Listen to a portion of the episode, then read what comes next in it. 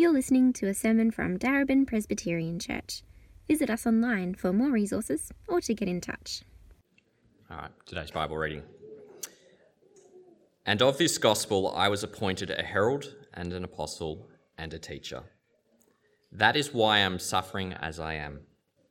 Yet this is no cause for shame, because I know whom I have believed, and am convinced that he is able to guard what I have entrusted to him until that day. What you have heard from me, keep as the pattern of sound teaching, with faith and love in Jesus Christ. Guard the good deposit that was entrusted to you. Guard it with the help of the Holy Spirit who lives in us. You know that everyone in the province of Asia has deserted me, including Phygelus and Hermogenes. May the Lord show mercy to the household of Onesiphorus, because he often refreshed me and was not ashamed of my claim, chains. On the contrary, when he was in Rome, he searched hard for me until he found me. May the Lord grant that he will find mercy from the Lord on that day. You know that very well how many ways he helped me in Ephesus.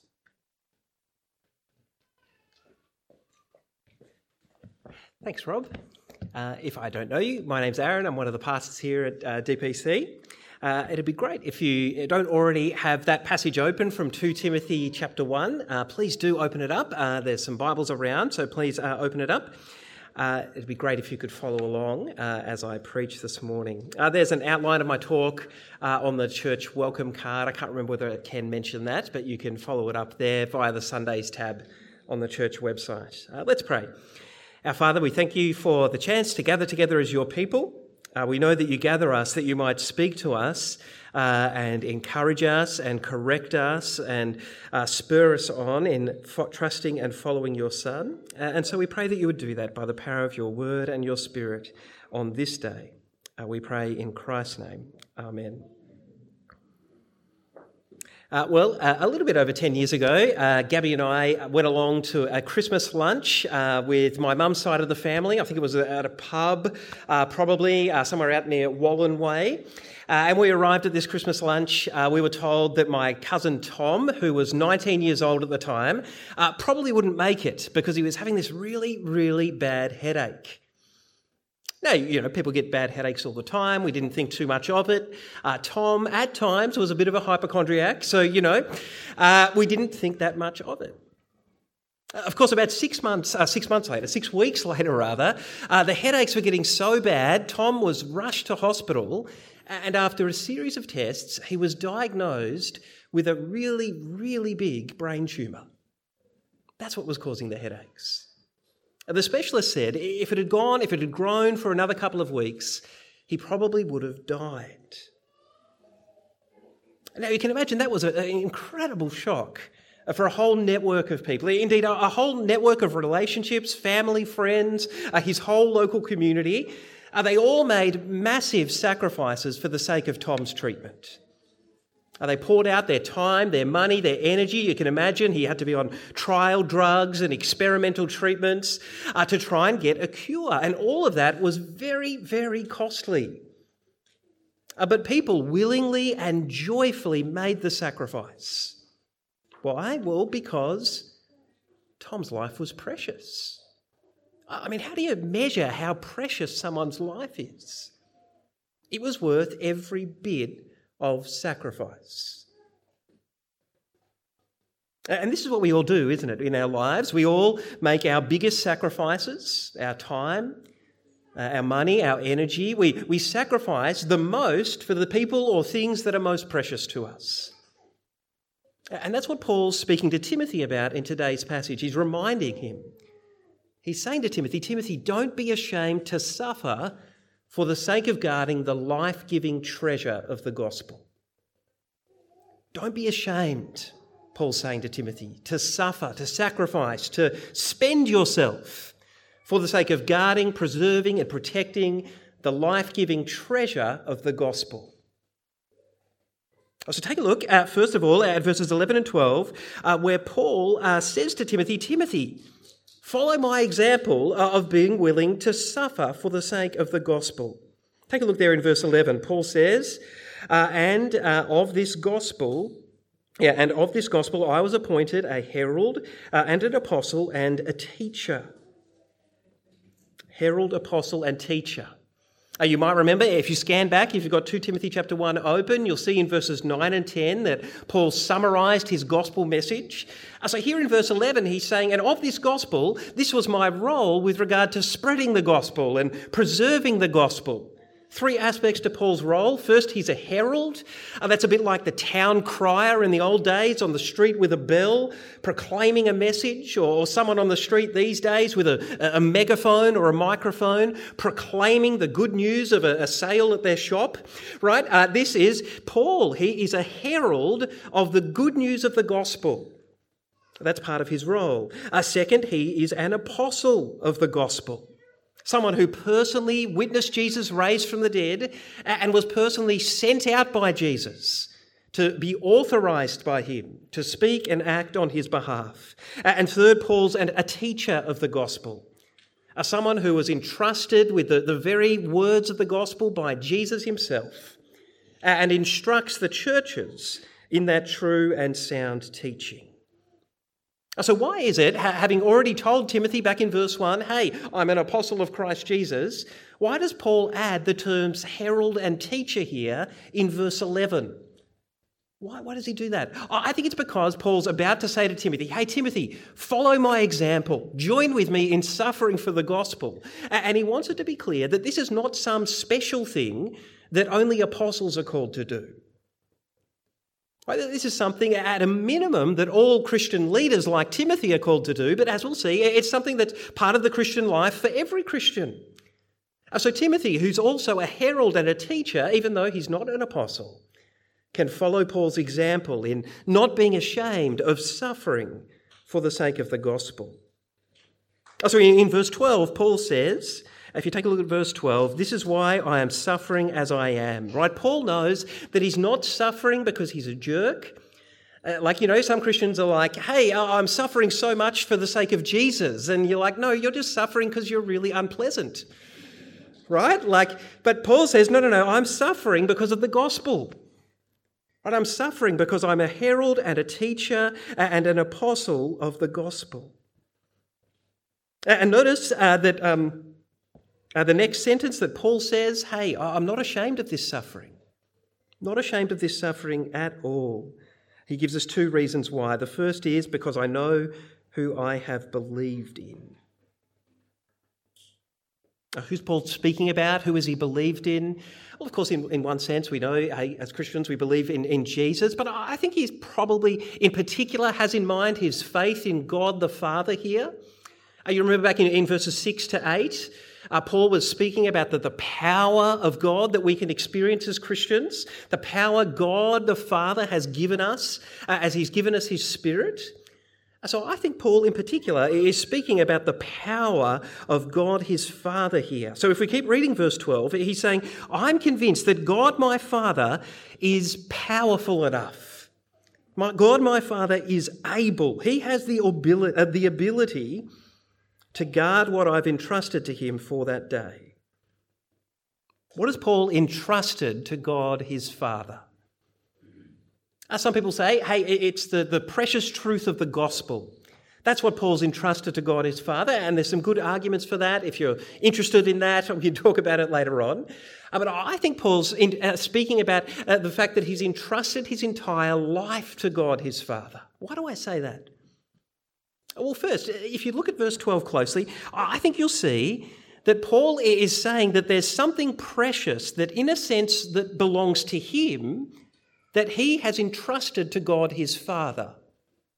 Like that's different to the gospel, isn't it? The gospel is something precious that belongs to God and that God entrusts to us. So there's a little bit of a different dynamic in verse 12. Paul's saying, hey, there's something precious that belongs to me. I think he's speaking about his whole life. And he's saying, I've entrusted that to God, my Father. And I think that's reiterated by the fact that Paul says, I know who I have believed in.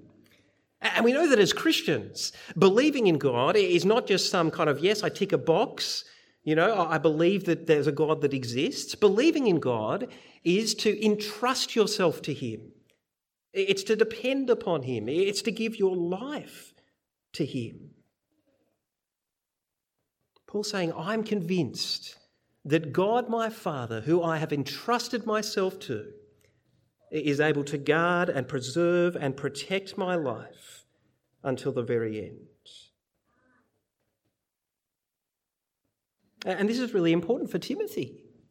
Paul's asking Timothy to join with him in suffering for the sake of the gospel, and he wants Timothy to be assured that if he does that, he's safe. We live in a culture that's almost obsessed with safety.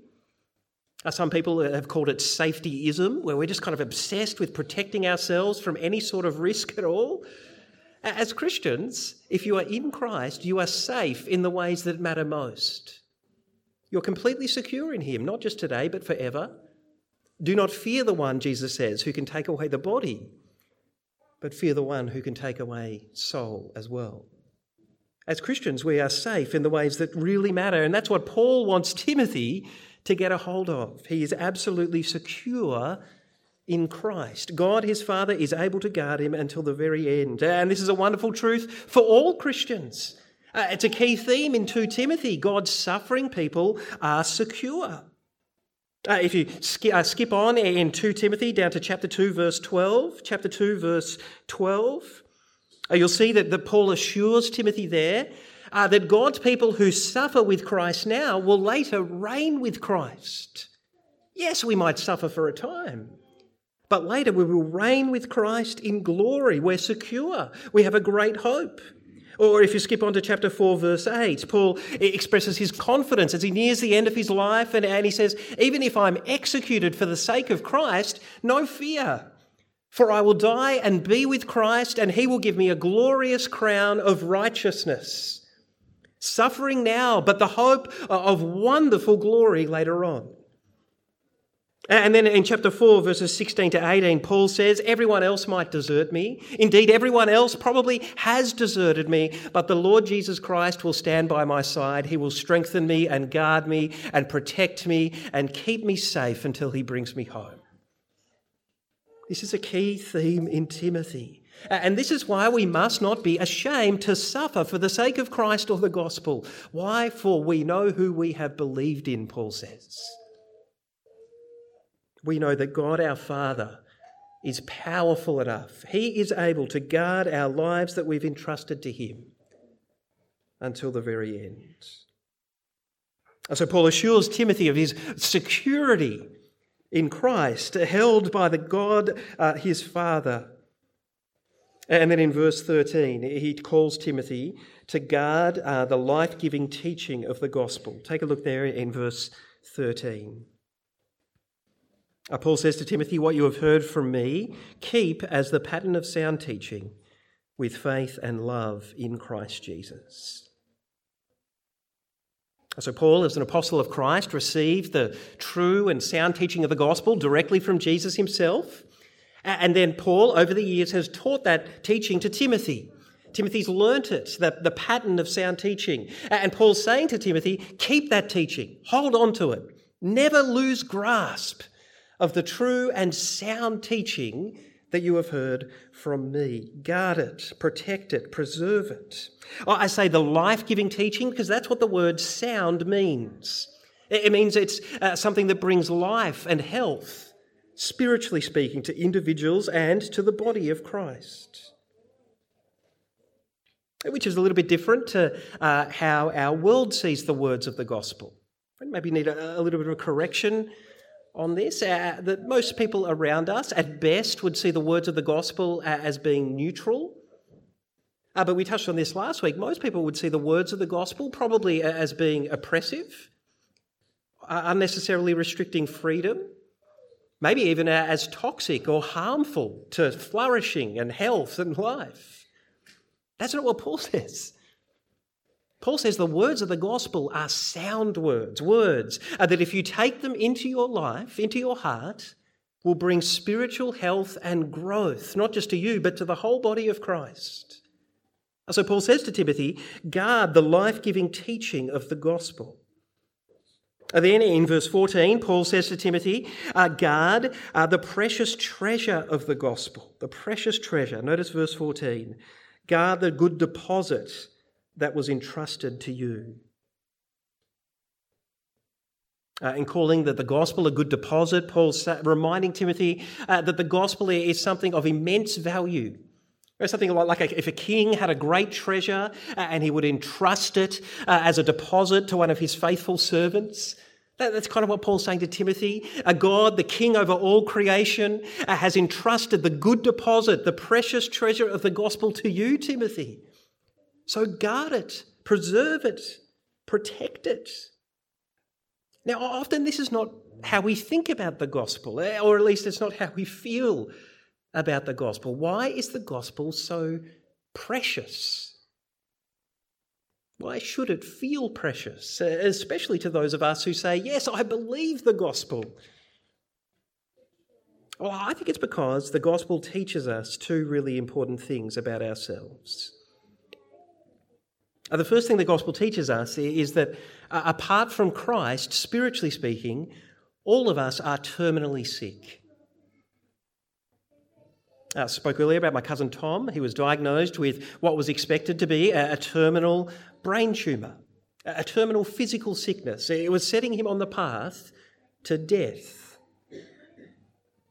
Uh, the words of the gospel tell us that all of us have a terminal spiritual sickness. Uh, the root cause uh, of our spiritual sickness is our innate pride, our determination to rule our own lives, and to get rid of God and His rule, and to be our own little kings. You know, at Christmas time, maybe some of you opened up a, little Christmas cracker and you put on your crown. You can imagine that's what every human being on the planet is like every day, walking around with our own little crowns on, saying, We are rulers. Uh, this is uh, the root cause of our spiritual sickness. For in determining ourselves to be rulers of our own lives, we cut ourselves off from God, the King over all creation, who is the source of all spiritual health and growth and life. And so, spiritually speaking, we are terminally sick, destined for certain death and God's judgment. That's the path that we're on, apart from Christ. That's what the gospel tells us the bad news of the good news of the gospel. But the gospel also tells us that the death and resurrection of Jesus is our only hope of life, the only possible cure for our spiritual sickness. Believing that Jesus died on the cross for your sins that you might be reunited with God the Father through faith in Jesus, his Son, filled with the Holy Spirit, uh, and experiencing the spiritual life and health and growth that comes from that. This is the only possible cure for our spiritual sickness. The only cure. That is why the gospel is so, so precious. I mean, imagine if, like my cousin Tom, you also went along to a doctor uh, and you, the doctor said, uh, Look, uh, um, I'm really sorry, we've done all the tests. Sorry to be the bearer of bad news, but you actually do have cancer. And if you don't start taking this particular medication immediately, you're probably, the prognosis isn't good. Like you've probably got three, four, maybe six months to live, and that's it. Now, of course, the medication she recommends is so expensive. Uh, to be on that medication for six months, you'll have to sell, get rid of all of your savings basically, and sell everything else you own. That's a, I mean, that's a big cost. As you think about it, you realize that everything else you own is worthless if you're going to die. So you willingly Sell everything you own to get that medication. This is, what, this is what's happened. In a, in a moment, when you heard the diagnosis of just how serious your physical sickness was, that medication became more precious to you than anything in the world. You would give up everything for it. And I think that's what happens when you understand the gospel really, really deeply and profoundly you understand uh, that you're not just a little bit messed up and you need a little bit of self improvement, a bit of, you know, Jesus to give you a bit of spiritual coaching. No, no, no. The gospel says we are terminally, terminally sick. And our only cure is the death and resurrection of Jesus.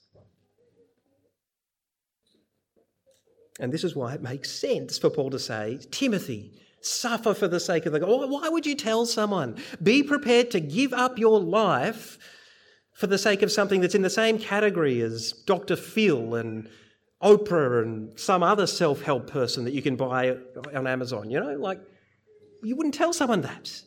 But something that is the only possible cure for the terminal spiritual sickness that every human being on the planet has, that is worth suffering for.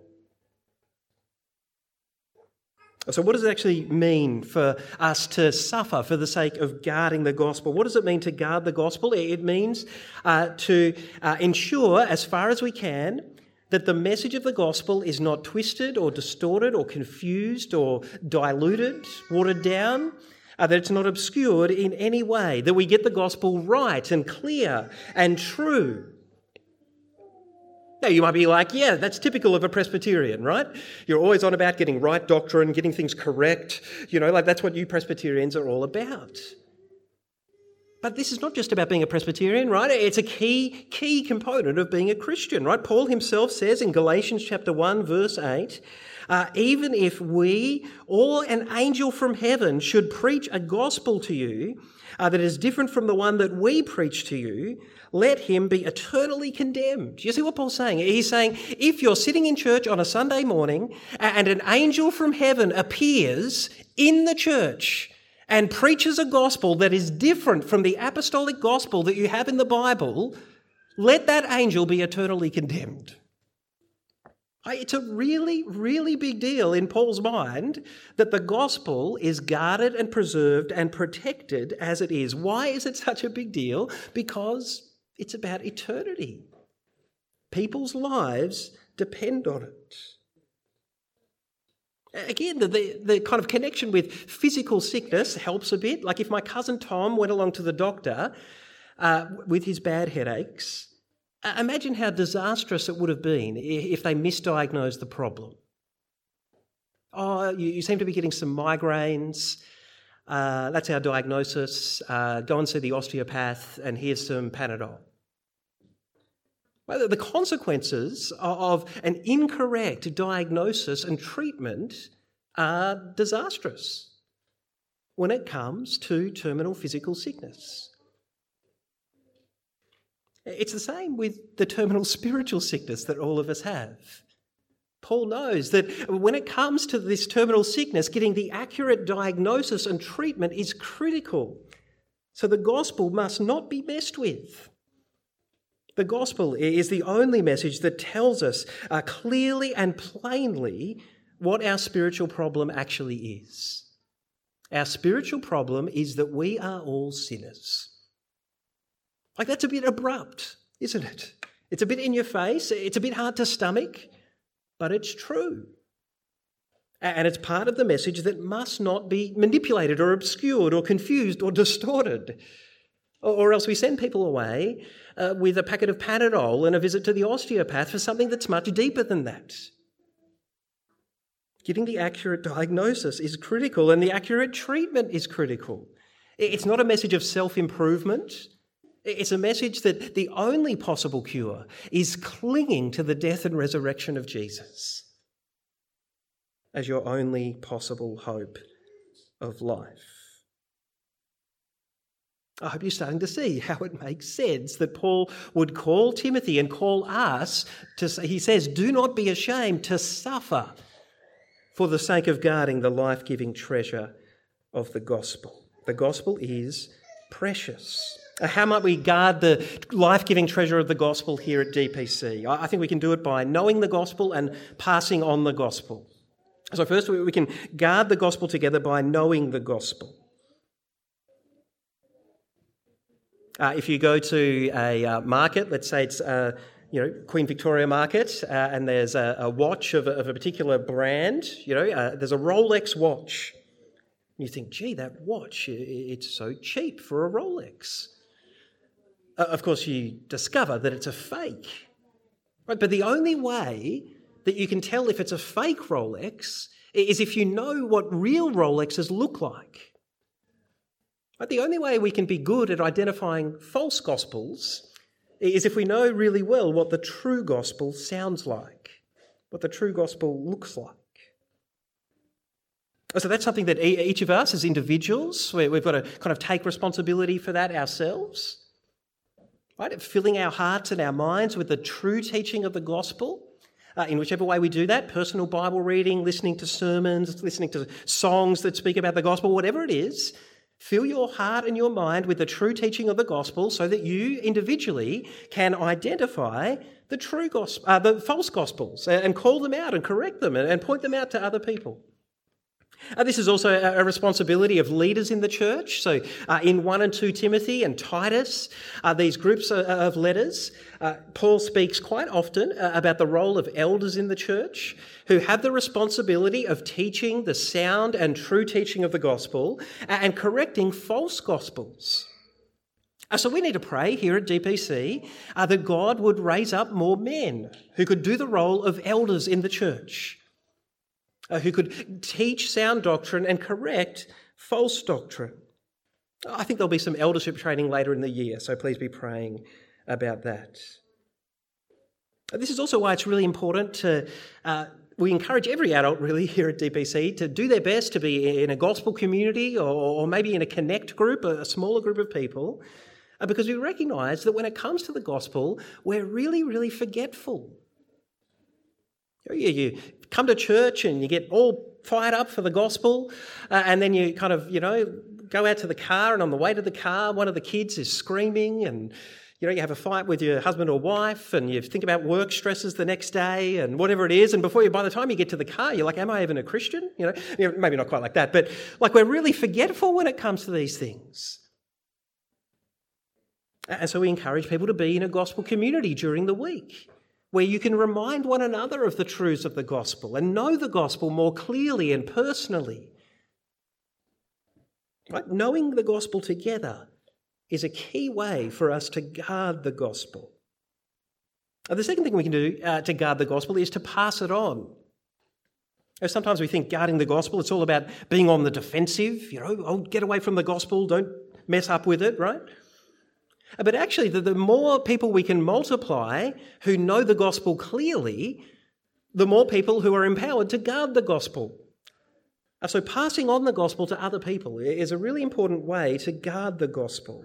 Now, if you're someone, if you're a Christian and you believe the gospel yourself, but you're like, oh, I don't really know how to share the gospel with someone else or to pass it on to someone else, I want to encourage you. I hope that when Alicia comes back from work tomorrow morning, uh, that there's 20 emails uh, from people saying, Hey, Alicia. Alicia coordinates our mission ministries at DPC. So you can say to Alicia, Alicia, I'm really keen to learn how to pass on the gospel to other people.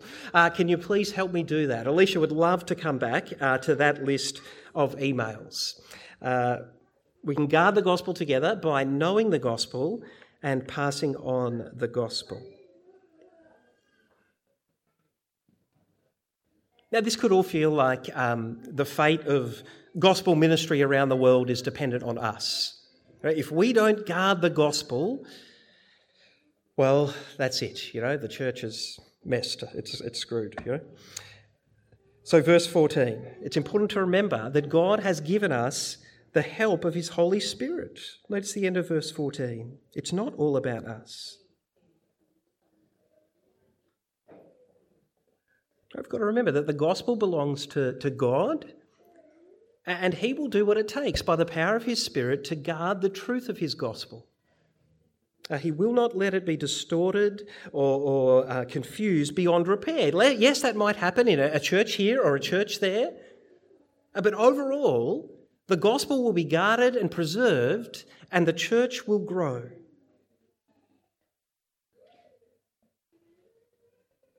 Well, finally, in verses 15 to 18, Paul uh, urges Timothy uh, to uh, follow the example uh, of a guy named Onesiphorus, uh, who I'm sure we all know lots about, Onesiphorus, uh, but Onesiphorus, who was not ashamed to suffer for the gospel. first, Paul talks about those who were ashamed. Notice in verse 15, he says, You know, Timothy, that everyone in the province of Asia has deserted me, including Phygelus and Hermogenes. Uh, the province of Asia, that's uh, modern day Western Turkey, uh, and the capital uh, of the province of Asia was Ephesus, uh, where Timothy was serving as the pastor. Uh, so when Paul says, Timothy, you know that all these people have deserted me, Timothy really, really knows. Like this has been happening in his neighbourhood. A mass walking away, apostasy is the word, you know, people walking away from Christ and the gospel. And Timothy's known about this, and he's known that this group of people have been led uh, by two people, two men who used to be close friends of Paul's Phygelus and Hermogenes. They were probably partners in the gospel with Timothy too. And so Paul's saying to Timothy, Timothy, if even men like Phygelus and Hermogenes, who, who really seem to kind of be kicking goals in, in the Christian life, if even they can walk away from Christ and the gospel. Uh, they can be ashamed to suffer for the gospel. Timothy, don't think that's beyond you, Paul's saying. Acknowledge your weakness before God and ask Him to strengthen you to stand firm for Christ like Onesiphorus. Verses 16 to 18. Notice verse 16 and verse 18, the kind of bookends of this little section. Uh, Paul says, uh, I pray that the Lord would show mercy to Onesiphorus and his family. It's in verse 16 and verse 18, and in the middle we uh, find out why Paul wants the Lord to show mercy to Onesiphorus. Uh, it's because he was not ashamed to suffer for the sake of the gospel. Uh, at the end of 2 Timothy chapter 4 verse 19, uh, we see that Onesiphorus and his family lived in Ephesus. They were probably a part of Timothy's church. Uh, but here, at the end of chapter 1, we see Onesiphorus uh, knows that Paul's in prison in Rome. He goes to Rome. Uh, he searches hard to find him. You know, in Rome, it wasn't just that there was kind of the local prison and, and all, it was a well laid out kind of thing. They had kind of catacombs and kind of uh, like, like lots of kind of dungeons underneath the city. And so Onesiphorus had to search long and hard until he found Paul in his prison cell. And Paul says to Timothy, Onesiphorus is a great example of someone who was not ashamed to suffer for the sake of the gospel. He really spent himself, his time, his money, his energy, his reputation in being associated with Paul while he was in prison. He gave up a whole lot for the sake of the gospel. Paul says to Timothy, follow the example of men like Onesiphorus.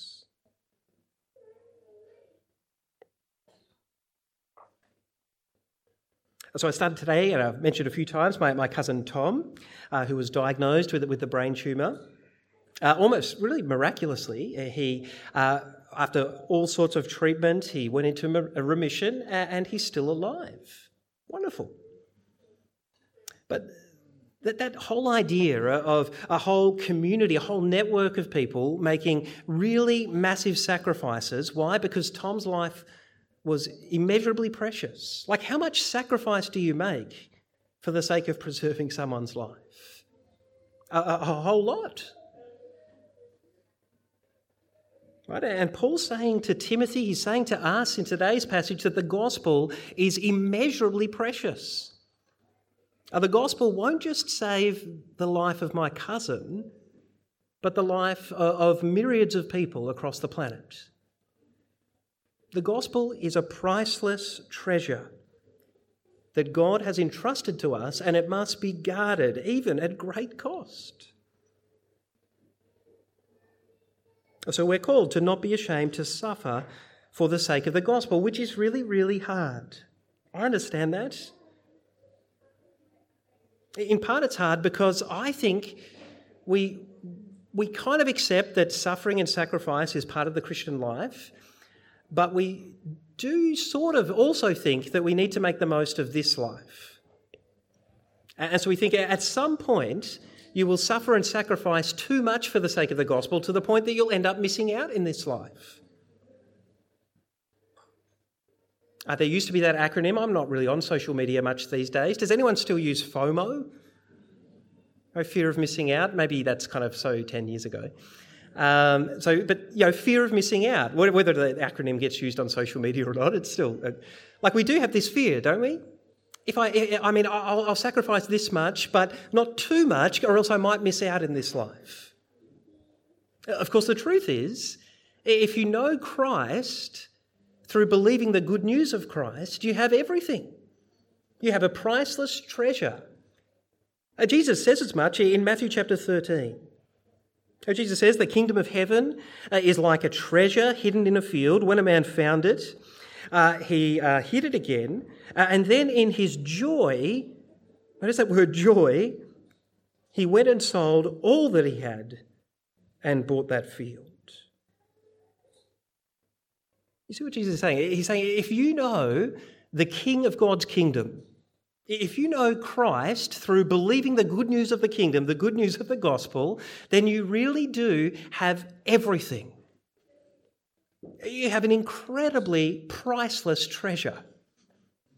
And Jesus is actually teaching, he's saying, enjoy willingly. You can give up everything for the sake of the treasure you have in knowing me. What is that treasure? It's forgiveness and freedom and peace and hope and joy and purpose. These are just some of the blessings that we have in knowing Christ. When you understand that the gospel uh, and knowing Christ through the gospel is a priceless treasure, uh, you really will say, as we're going to sing in a bit, riches I heed not, nor man's empty praise. Thou and thou always um, thou my inheritance, now and always. High King of heaven, my treasure thou art. Right? When the High King of heaven really is your treasure, you won't be ashamed to suffer for the sake of guarding the life giving treasure of his gospel. Let's pray. Our Father, we thank you for your word. Uh, it does challenge us. It challenges uh, the things that are closest to our hearts, the things that we love, the things that are precious to us. And we pray, Father, that, um, that you would uh, help us by the power of your Spirit to contemplate our own hearts and to consider where our Lord Jesus Christ and the great treasure of his gospel are uh, with regard to our hearts and minds.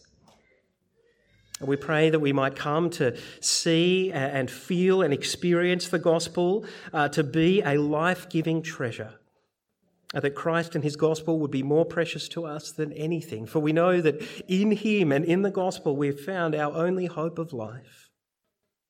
And so we pray, Father, that that would move us uh, to spend ourselves for the sake of the gospel. And we pray in Jesus' name. Amen.